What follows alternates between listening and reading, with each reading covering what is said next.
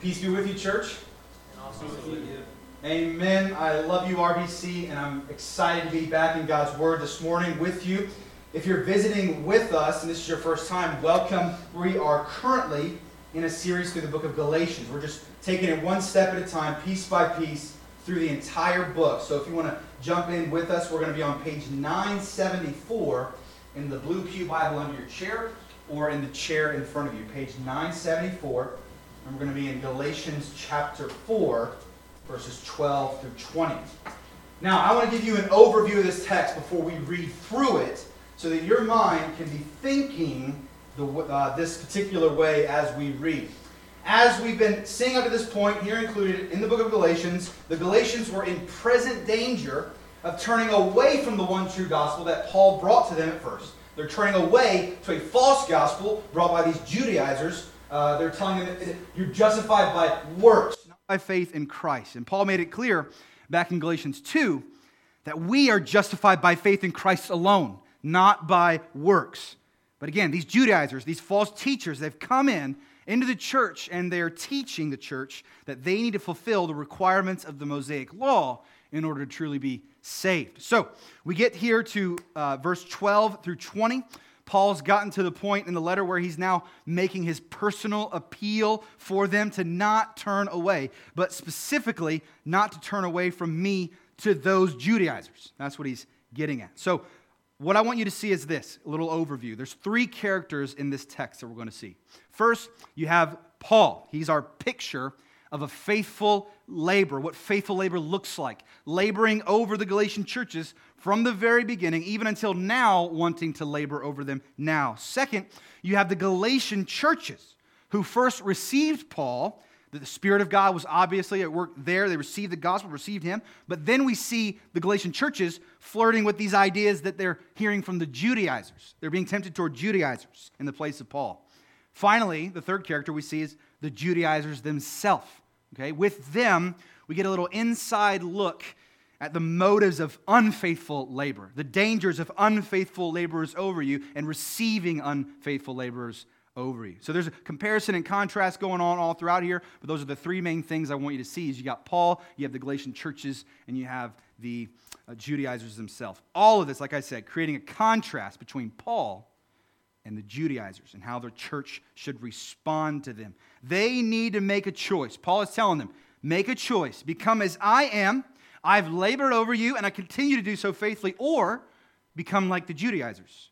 And that's not a safe place to be. So, with that picture in our mind, let's read verses twelve through twenty. You can read along with me as I read aloud. Verse twelve. Brothers, I entreat you, become as I am, for I also have become as you are. You did me no wrong. You know it was because of a bodily ailment that I preached the gospel to you at first, and though my condition was a trial to you, you did not scorn or despise me, but received me as an angel of God, as Christ Jesus. What then has become of your blessedness? For I testify to you that if possible, you would have gouged out your eyes and given them to me. Have I then become your enemy by telling you the truth? They make much of you, but for no good purpose. They want to shut you out, that you may make much of them. It is always good to be made much of for a good purpose. And not only when I am present with you, my little children, for whom I am again in the anguish of childbirth until Christ is formed in you. I wish I could be present with you now and change my tone, for I am perplexed about you. This is the word of the Lord. Thanks be to God. I believe the main point we ought to see here is this. As the church, we need to know how to recognize faithful laborers in Christ so that we might imitate their example.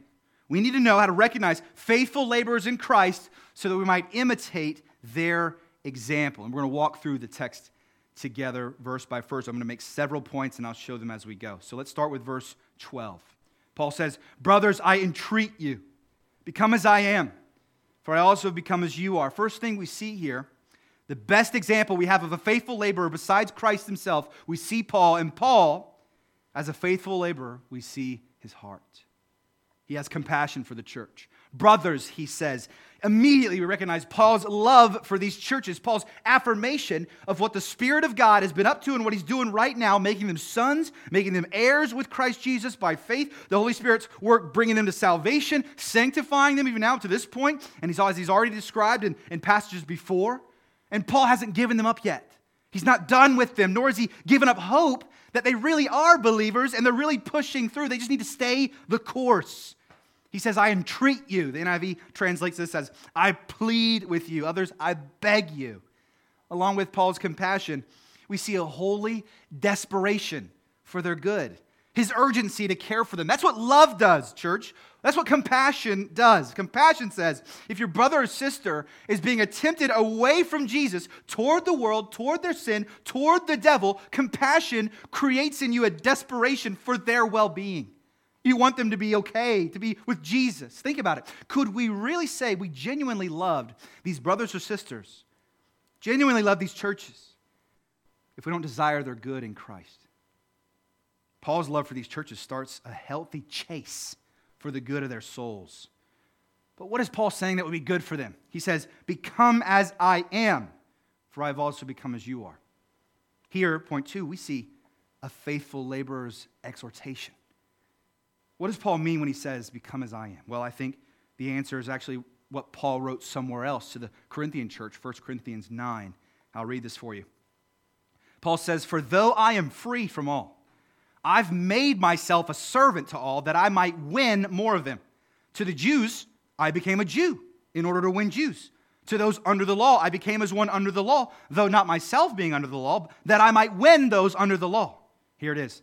To those outside the law, I became as one outside the law, not being outside the law of God, but under the law of Christ, that I might win those outside the law. To the weak I became weak, that I might win the weak. I've become all things to all people, that by all means I might save some. I do it all for the sake of the gospel, that I may share with them in its blessings. Paul means this, when I labored among you, among is important, okay? Because the Judaizers were outside the church, and they were telling the Galatians to go there and be like them, but Paul is among them laboring, and he says, become as I am. Well, what did Paul become in order to reach the majority Gentile Galatians in these churches? He became as one outside of the law of God. How do we know that? Because that's where they were. He met them where they were with the gospel to win them there with the gospel. Remember back in Galatians two, Peter's hypocrisy, right? What does Paul call him out on? He says, if you, though a Jew, live like a Gentile and not like a Jew, how can you force the Gentiles to live like Jews? The answer was never. You can't. You can't get the Gentiles to live like Jews. And that's not that's the very thing Paul, uh, Peter was trying to do in that moment, because he got so caught up in the arguments that these Judaizers were making. But Paul's labor is the opposite of this. It isn't going and living among them like a hypocrite so that you can win them back to Judaism. No, it's to go and live like they do among them so that you can win them to Christ where they are. Paul became like one outside of the law in order to win the Gentiles to Christ. Win to Christ. That's the key. Not win them to a certain code of conduct or win them to some form of legalism or some form of religion that might get them closer to Jesus. No, he wanted to win them to Jesus. He wanted to win them to the crucified, dead, and risen Lord of life.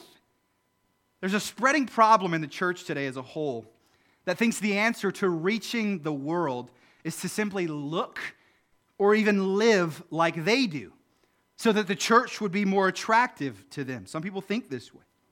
Make the church look more like a club, or, or individually, individual believers look more like those on the outside, like the lost do. Oh, and don't forget to invite them to church where it's all going to look the exact same as they're used to on the outside. This isn't the way to do church. It's also not the way to evangelize. We are called to live set apart, even in the world that we're called to reach. But there is no living set apart when the world is setting in. We're called to live set apart. This is the way that Paul models for us. Paul even says he's not outside the law of God. Did you hear what he said in First Corinthians nine? He says he's under the law of Christ. This means the answer to winning the world for the Lord is not to look identical to the world or be like the world in unaltered and in ungodly ways, but become like the lost, meet them where they are in order to win the lost to their glorious Lord Jesus. There's a warning here that we see, okay? When you're living among the lost, you can compromise the gospel by how you live. You can compromise the gospel. If you do the same things your, your lost friends or neighbors do, if you speak the same in ungodly ways, dress the same ungodly ways with your lost friends, if you seek the same ungodly entertainment, do the same ungodly things, you name it, in the hopes that even you might be a little more attractive to them when you do share the gospel of them, you're actually discrediting the gospel that you want to share because you look no different than them. This is the epitome of hypocrisy, to live just like the world while at the same time sharing a gospel that's transformative, but you look no different. On the flip side of this, there's the encouragement. It's to contextualize the gospel. Don't compromise the gospel, contextualize the gospel. That means become all things for all people, Paul would say. Different people in your life, they need to hear the gospel from different angles. You don't share the gospel the same exact way with every single person because they don't all need it in the same exact place. That's what it means to become all things. The Galatians were outside the law. So Paul didn't come at them with Jewish regulations and arguing from the Old Testament. He didn't come with dietary laws and calendar feasts or customs. He met them where they were as pagan deity worshipers so that he could reach them where they were. And he did it all while walking in holiness, in godliness under the law of Christ, like he says in Galatians two twenty. You can do that. You can meet someone where they are, but still look like Jesus there. Understand that Paul could not give this exhortation if he did not first labor among them faithfully, doing this exact thing. If he didn't labor in their midst, know them, love them, shepherd them to, to Jesus from where they were to where he saw that they could be, he could have never made this claim, but he did. He said, become like me. Because when he was with them, the Galatian churches heard the gospel. They saw the gospel at work in his life as one outside the law. They believed the gospel. They repented of their sins, and they put their faith in Jesus because Jesus apparently really can change you. He really can change your life. They received the Holy Spirit of God, all while being outside the law. Paul himself laboring among them outside the law, never once telling them, yo, get back under the law and become a Jew so that you can be a Christian. No, this is the opposite of what the Judaizers were doing. Paul was laboring outside of the law, under the authority of Jesus, telling them to be like me. So let's continue, verse thirteen. End of twelve actually says, you did me no wrong. Paul is basically introducing a, a part. He's about to remind them how they received him first, in what manner they received him. This is supposed to serve as yet another, out of all the wake-up calls in this, in this book, this is another wake-up call to remember how they received him. You received me well then. Why not now? Verse thirteen, you know it was because of a bodily ailment that I preached the gospel to you at first. Okay, so still focusing on Paul's labor. We see here another character trait of a faithful laborer, a faithful laborer's message. What did Paul preach? He preached the gospel. He did not preach works. He did not preach conversion to Judaism.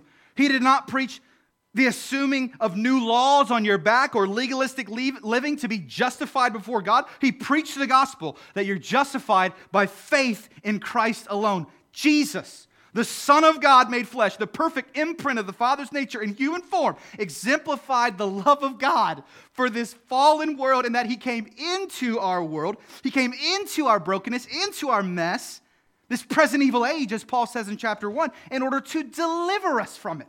To deliver us from our sins, from our bondage, because of God's compassion for us, for his, create, his creatures. He sent Christ into this world to die the death that we deserve for our rebellion against God. Jesus hung on a tree between heaven and earth to bridge the gap between sinful humanity and our righteous Creator so that whoever would repent of their sins and put their faith in Jesus would be saved. That's what it takes to be saved.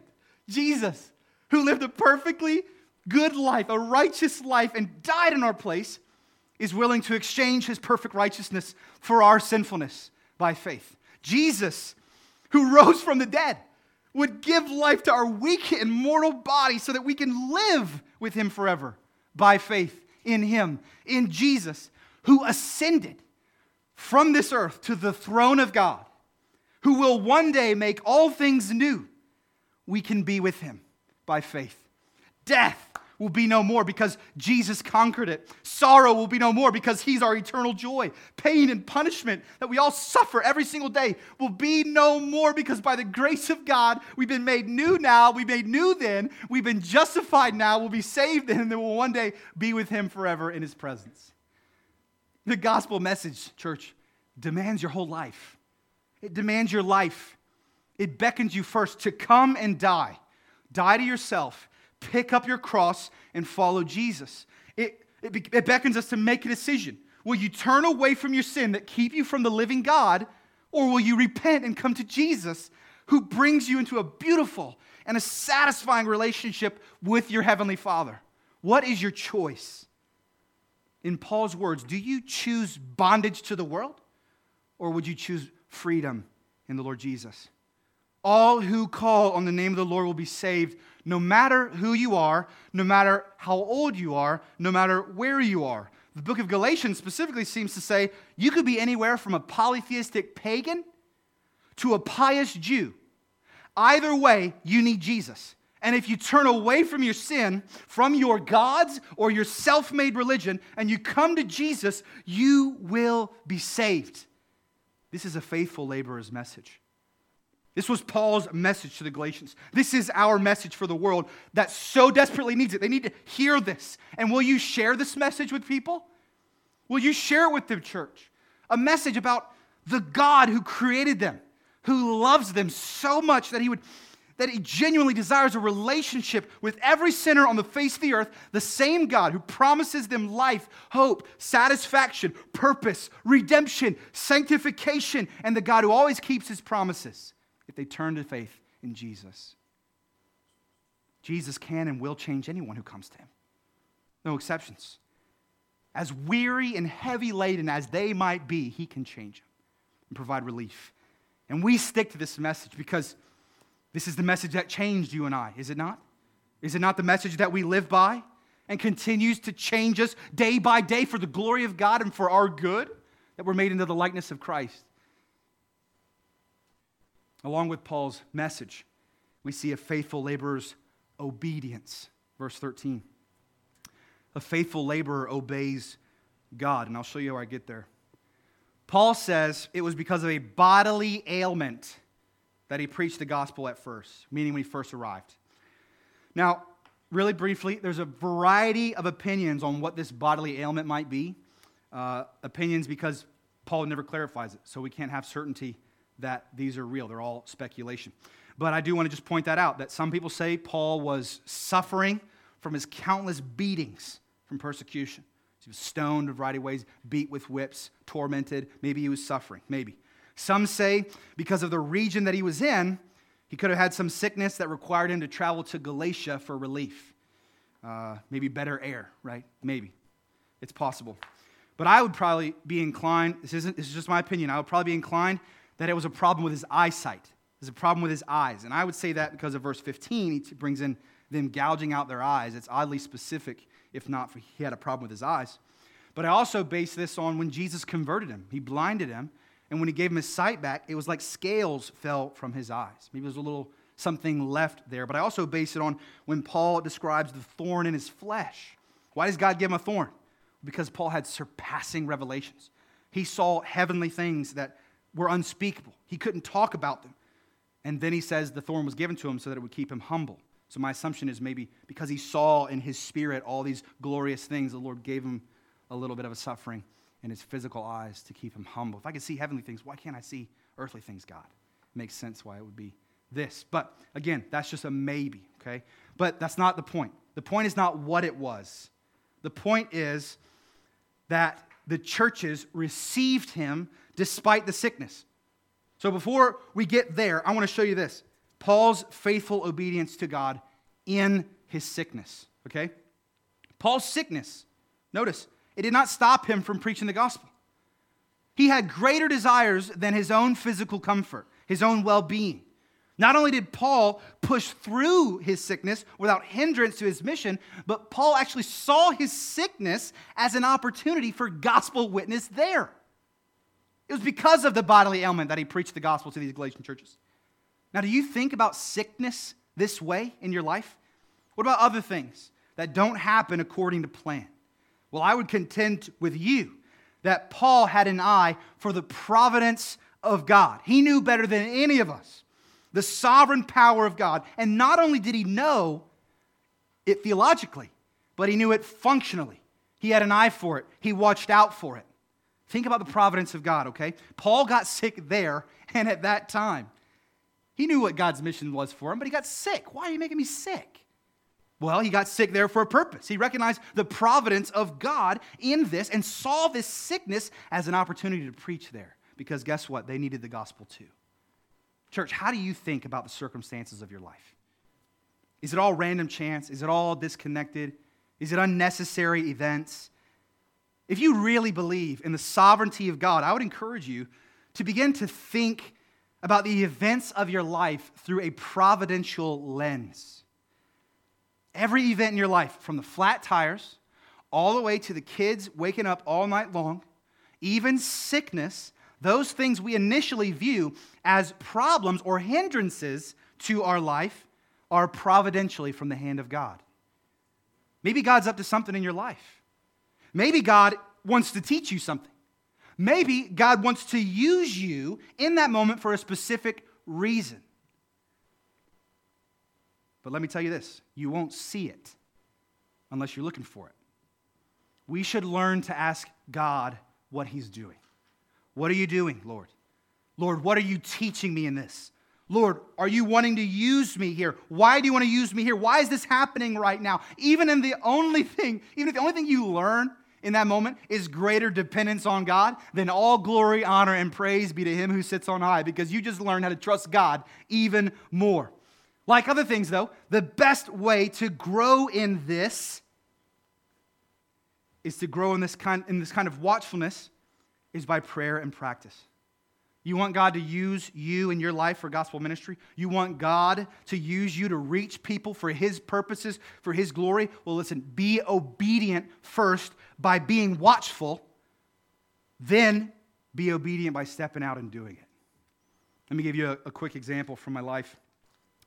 There was one particular day, I don't know if you ever feel this way, it's probably only me, but days where you're like, God, why do you even have me here? What, what's my purpose? Like, I feel like I'm a waste. Well, in the midst of me feeling my pity party, my waste party, um, I drove to some Jiffy Lube that I wasn't supposed to be at. I never go there.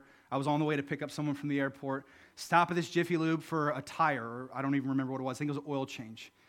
And I get there, and I'm just like, God, I don't want you to use me with anything. Don't use me at all. Like, so I just sat there and opened my Bible, you know, like a good Christian. Don't use me, God, but you read your Bible. And in the midst of it all, the guy says, all right, you're done. Pretty quick, stood up there, and he starts talking to me. And I know, when somebody starts talking to me, God's doing something. Why are you talking to me? I'm not worth your time. But they start talking to me, and I'm like, okay, well, maybe this is it. Talk to him a little bit. Come to find out, he had just had a dinner, or his girlfriend had just had a dinner the night before in Manassas, and she witnessed someone take their own life. I thought, oh, man, maybe I got to talk to him. So I was like, hey, do you believe in God? Do you, do you know Jesus? Can I pray for you? He's like, no, no, no, don't pray for me. Pray for those guys out there, my, my workers. He's like, yeah, they came in this morning and they saw one of their coworkers who had passed away from a heart attack last night. I'm like, whoa, what is God doing today? So I'm obviously there by divine appointment. And praise be to God, the Lord humbled me, reminded me that he's using me. And I walk out there and I start talking to this guy. I share the gospel with this guy, pray with this guy. Long story short, he tells me, you know, it's weird. Just yesterday, somebody came in for an oil change and they started talking to me about the Bible, talking to me about God. And I said, look, man, you saw the system. I don't go to this Jiffy Lube. God sent you a second person to tell you that you need to believe in Jesus. You need to repent of your sin and trust in Jesus, man. Please, just hear me what I'm saying. He may not send a third one. Please. He said he would think about it. So I left and I prayed the Lord would send him number three. But listen, pray for divine appointments like this, and God will give them. Be watchful of them so that you're ready. You may never know why God has you in a place. I didn't know why God wanted me in that Jiffy Lube. But you're sure to, you sure know what to do in those moments, don't you? At a minimum, preach the gospel. Preach the gospel to whoever it is that needs to hear it. This is what Paul, despite his sickness, did for these churches. He knew his calling, any and everywhere, rain or shine, sickness or health. God had a purpose for Paul, and at a minimum, his purpose was to preach the gospel. Who needs to hear it today, Lord? Who needs to hear it today? Show me. Grow in a watchfulness in prayer and practice of this. Verse fourteen. Though my condition was a trial to you, you did not scorn or despise me, but received me as an angel of God, as Christ Jesus. Here we see a faithful laborer's weakness. He says, though my condition was a trial to you. Now, it's difficult to catch what Paul is saying in the English, so one commentator did sort of an amplified translation that I think is helpful. I'm going to read it. It's by a guy named Richard Longnecker. He says, and though my illness was a temptation for you to reject me. Tom Schreiner, another theologian, says this, such weakness from Paul was a temptation to the Galatians, for it seemed to be a sign that Paul's message was not from God. For surely a divine message would be accompanied by the strength rather than the weakness of the messenger. Nevertheless, the Galatians were granted spiritual perception, for they did not reject or loathe Paul for his suffering. The Spirit of God was at work in the Galatian churches, allowing them to see past Paul's obvious weakness, which was a temptation for them to not, not believe him, discredit him. They saw past that, and they heard the truth of his message and believed. He says, you did not scorn or despise me, but received me. This speaks of Paul's reception, rightly, among the church. The church, by the power of God, brought Paul in with such love, with such grace, as if they were bringing Jesus in himself. He went from angel to then Jesus. You accept me like Jesus. And the first thing we need to understand here is seeing Paul's weakness and the Galatian, Galatians' reception of him, despite their very real temptation to reject him, is that we don't judge by appearances. If the Galatians would have done this, they would have rejected Paul. And they're honestly making that mistake now by bringing in the Judaizers. They're, they're judging the Judaizers by their appearance, how successful they look. They seem to like they got it all together more than Paul. They seem like they know their stuff. They seem like it doesn't matter what they seem like. Church, we judge prayerfully by the Spirit with right judgment. We don't judge by appearances. We are called by God himself in his word to test the spirits, test everything to see if they're from God. And we don't do so by looking at appearances. But we listen to the message that's delivered first. Does it line up with the gospel that I know, that I've received? And then we check the character of the heart. We look at the inside, the heart. We don't look at the appearance on the outside. We don't look at the outside just because someone has a big platform, right? It's tempting. They're well known. They're well-spoken. Just because they have a nice appearance doesn't mean that they're bringing you the truth. On the flip side, it also doesn't mean that all weakness is from the Lord. And now I just say that to warn us away from some form of sympathy. Someone might come at us, they seem pitiful. And what happens when they come at us? We let our guard down, more willing to receive them and what they say. But as believers, with the Spirit, we recognize that true weakness isn't merely physical weakness. True weakness is spiritual. I mean here a deep-rooted dependence of a true laborer on the Spirit of God that cannot be faked. It cannot be faked. Paul's message was the gospel. That's right. And the way he lived lined up with the gospel he preached, which is obvious because he was still preaching in the midst of sickness. So recognize true weakness. Spiritual dependence on the Spirit is true weakness. And then remember, for the sake of your own labors, that the Lord loves using the weak to shame the strong. The world doesn't understand God's wisdom. God uses the weak. We posture ourselves in, in we posture ourselves for weakness, dependency on the Spirit, when we devote ourselves to things like prayer, devote ourselves to things like fasting, when we open God's word for nourishment first before we go to worldly means. Like Paul says elsewhere, we rejoice in our weaknesses because when we're weak for Christ's sake, then we are made strong with Christ's strength. If you want to be used by God, start by practicing a posture of weakness in your life, dependency on Him, for strength. We don't rely on physical strength, physical abilities, personal accomplishments to accomplish our mission. We must rely on God's strength or we will fail. Verse fifteen. We know that the church received him in weakness. That's evident of the Holy Spirit's work. And that's evident because there was a radical love there for Paul. Look at verse fifteen.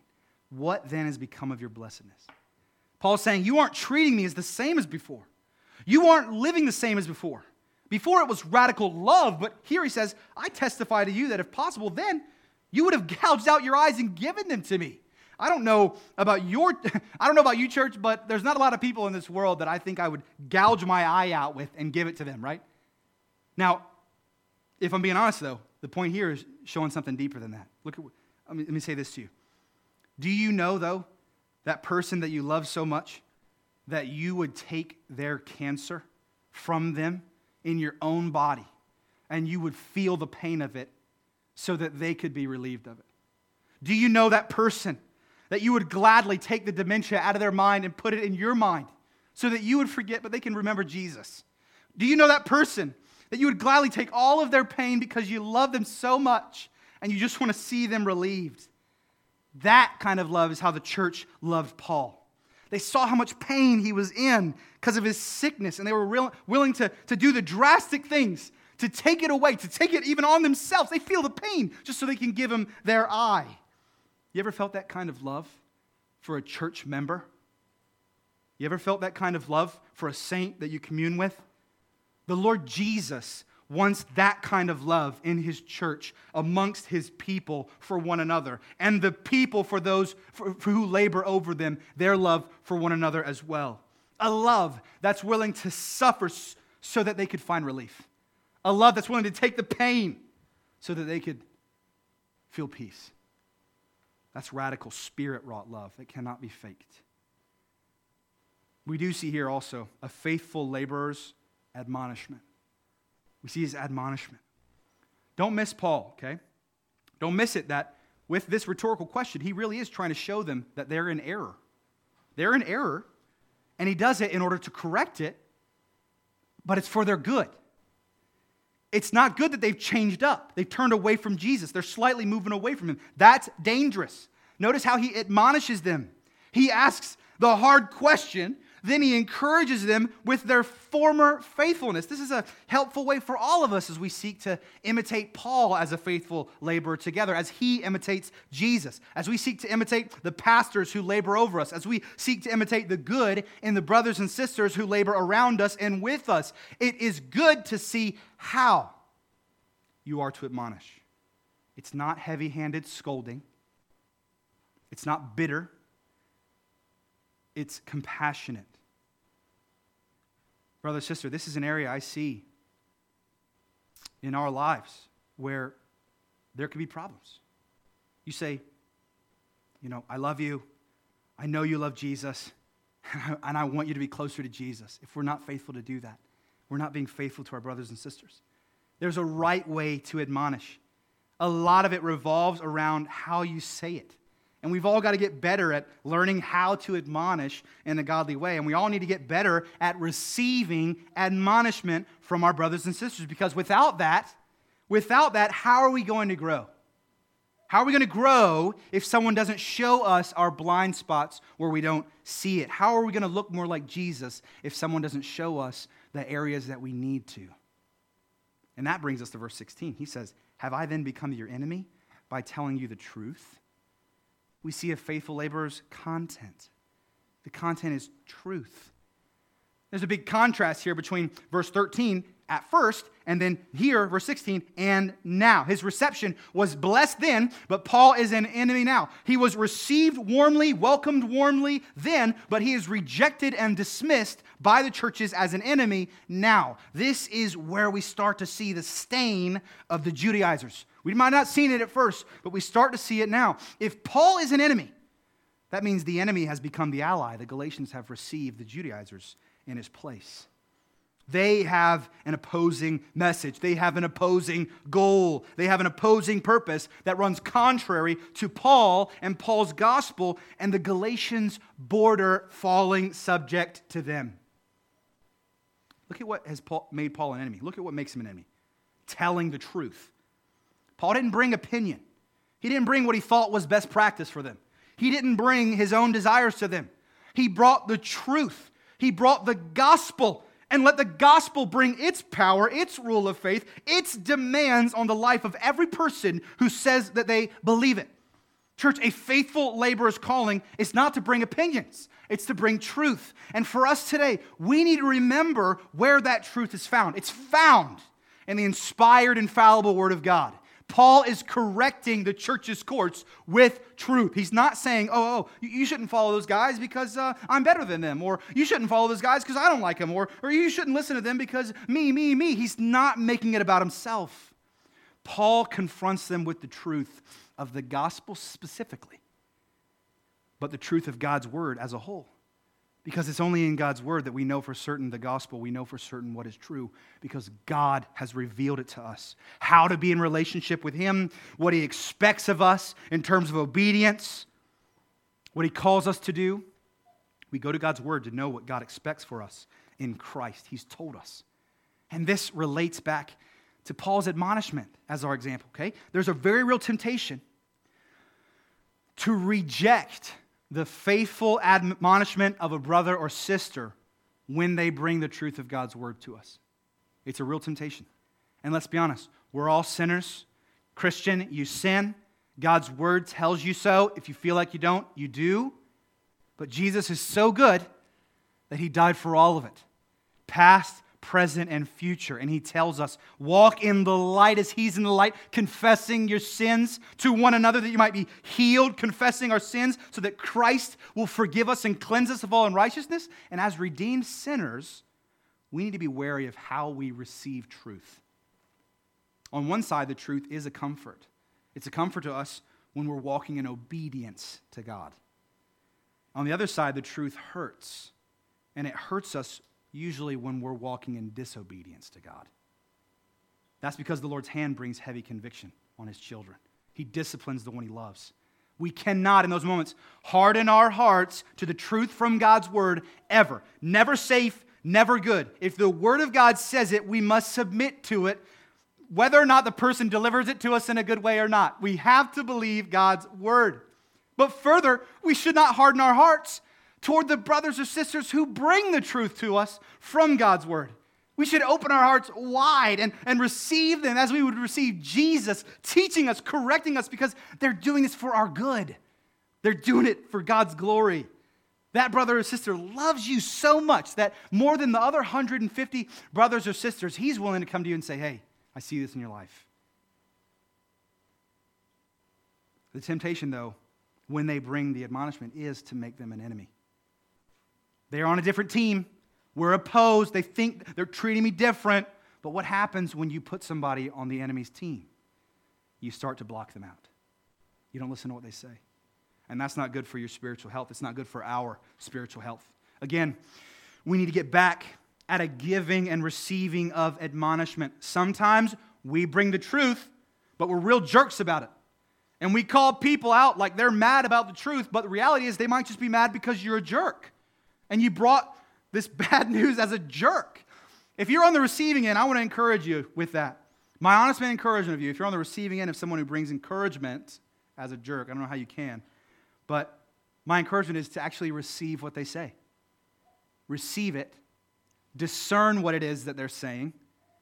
Pray through it. Ask the Lord for clarity to reveal the sins in you that they see.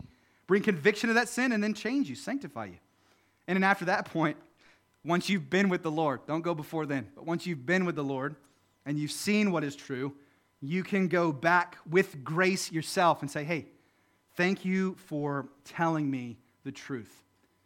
I saw this, I see this, I repented, I'm trusting the Lord. Here are some ways that you could have said it a little bit more graciously. But see what you're doing there? Now you are admonishing with truth yourself. We're not enemies now. We're not on different teams now. Guess what happened? Guess what's happening? We're both growing in the Lord. The body of Christ as a whole is healthier. It's better because you stuck it out. You didn't treat them as an enemy, but you received the truth from them, and you even admonished them in return. The next person will thank you when they bring confrontation to them. Your desire in that moment is for their good and their good, including yourself. And this transitions us to verse seventeen. He says, they make much of you, but for no good purpose. We see here a faithful laborer's pursuit and his purpose. They make much of you. The N A S B translates this as, they eagerly seek you. N I V, they are zealous to win you over. C S B, they court you eagerly. There are two competing voices. This is why I started off, I wanted you to see the overview. There's two competing voices, one Galatian church. The language here is similar to the language that you might use in a man's pursuit of a woman that he wants to marry. There's a courtship, but the problem here is that there seems to be a bit of competition going on with somebody else. Somebody else has showed up on the scene. Paul's on one side, Judaizers are on the other. Being pursued like that, being pursued is a good thing, as Paul will make clear in the next verse. But the problem is that the Judaizers' pursuit, unlike Paul, is not for a good purpose. Here's the idea. The Judaizers are putting a lot of effort to win these Christians over to their side, but it's not for a good purpose. It's so that they can shut out the Galatians, so that the Galatians would then start this zealous pursuit of them. It's manipulation. The Judaizers are trying to use the Galatians for their own ends. They want to take something from the Galatians and not give themselves in return. That's not healthy. Not healthy in a relationship, and you definitely hear it here. It's not healthy. We see the opposite of a faithful laborer here in the Judaizers. Their pursuit is, guess what? Of their self.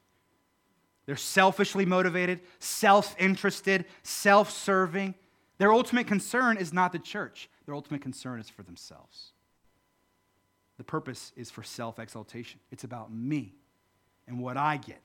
Making much of me. Make much of me, church. And this is what I'll call the Judaizer ploy.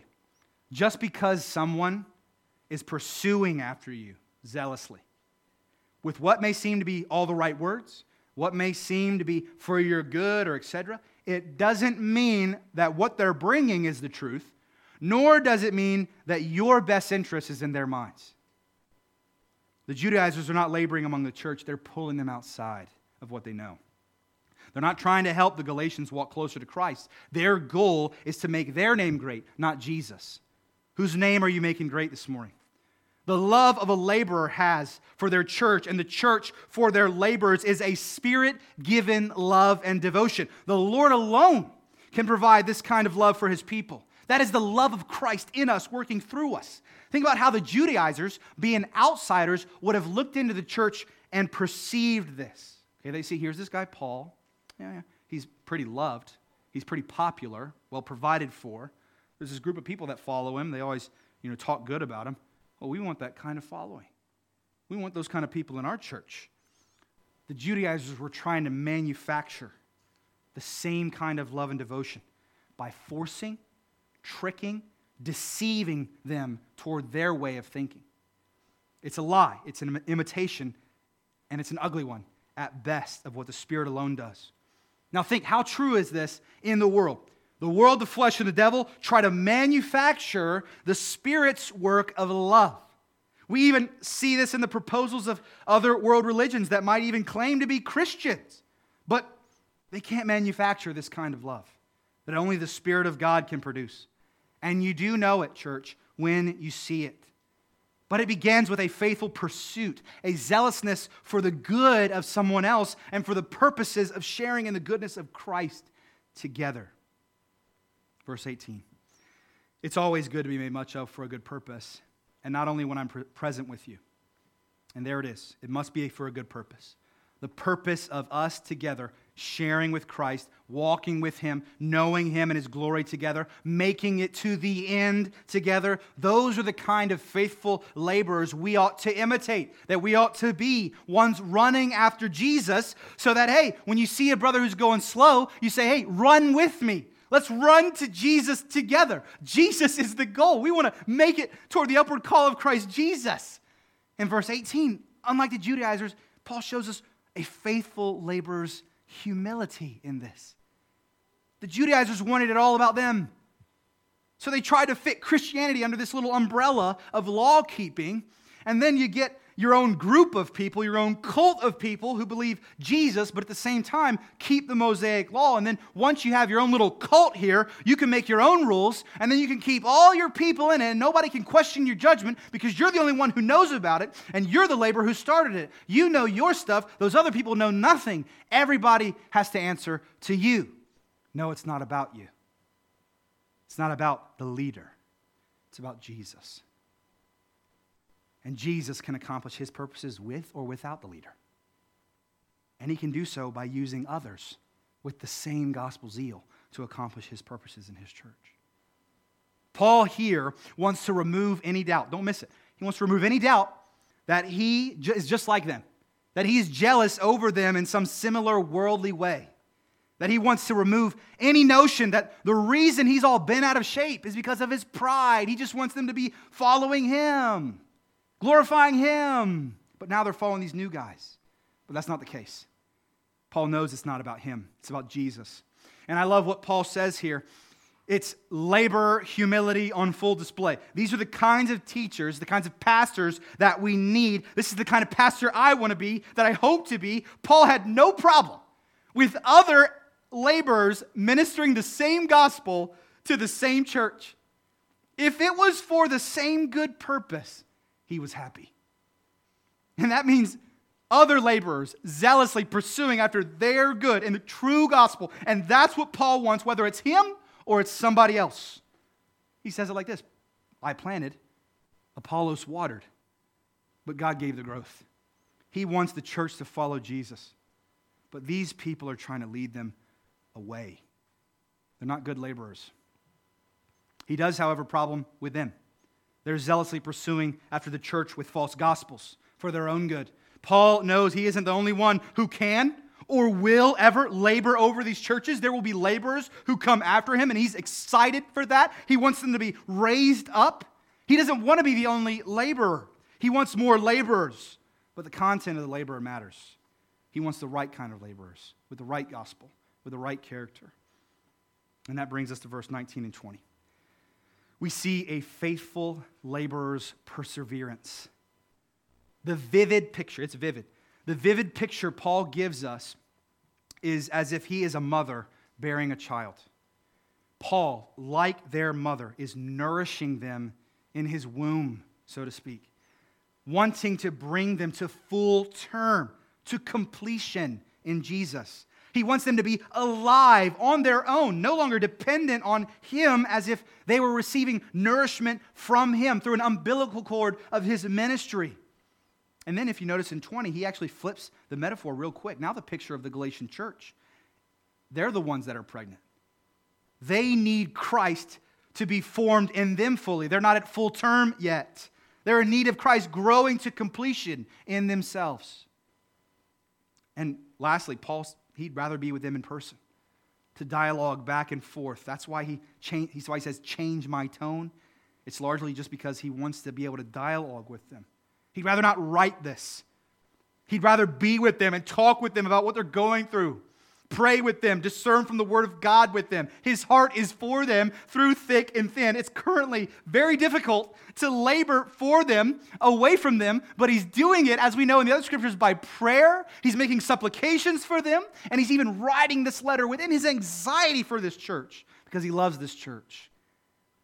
He perseveres after them, even though word comes that they might be turning away to some wolves. And as we close our time, I want this to be an encouragement for you. To make every effort for Christ to form in yourself. If you're not pursuing after the Lord Jesus like Paul is, you cannot tell anyone, become as I am. Make every effort for Christ to form in yourself.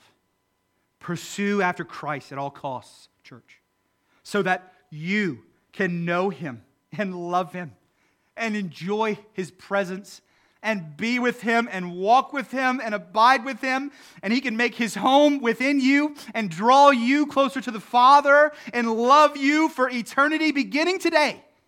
Beginning today. Let it also be an encouragement to you in whatever difficult, laborious relationship you might be in for the gospel, keep persevering in that relationship for their sake. This is painful for Paul. He did a good work at first. He didn't stop. He's persevering, even though it's painful. And you might know this pain. Evangelism and discipleship may feel this way, like you take three steps forward just to take five steps back. And moms, I'm talking to you too. You feel like you take three steps forward with your kids every single day just for the next day to feel like ten steps back. You feel like it's all a waste. It's all for none. I feel like I'm wasting my time. I'm trying so hard to labor for these children. We in our gospel relationship tried so hard to labor for these people, and it just feels like everything's just pulling us back. It's all a waste. It's so tempting to quit. But it's worth it to produce fully formed disciples of Christ. Moms, it's worth it.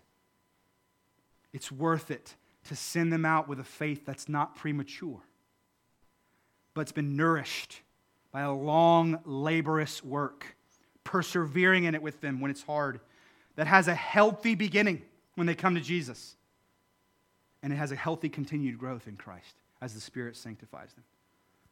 For Paul, the church's growth in Christ was more important than even his own comfort. Our labor should be as well. Is that how we think about the long-term labor of early morning meetings, praying over the phone late at night with our brothers and sisters, doing our Bible studies weekly, bi-weekly with groups of friends who either don't show up or feel like they just want to stop coming, and you feel like you got to text them fifteen times just to come? Even as members of the church meeting together and, and fellowshipping one another, do we see the long-term view like Paul? We need to persevere together. And if we don't look at the long-term view, I'm just going to tell you, we will regularly be disappointed with the lack of fruit, the lack of results, and we'll be genuinely discouraged when failures inevitably happen. They always do. But looking more and more like Jesus is worth it. And it takes time. It takes work. But it's worth persevering until the end when we together, as laborers for our King, get to stand before our King with our arms open wide, on our knees, prostrate before Him, because He is the Lord of all the earth and heaven. And He says, "Stand up. Welcome, my good and faithful servant." It's worth it. All the labor in the world is worth it to stand before Jesus and to be received with Him in heaven. Let's pray, church.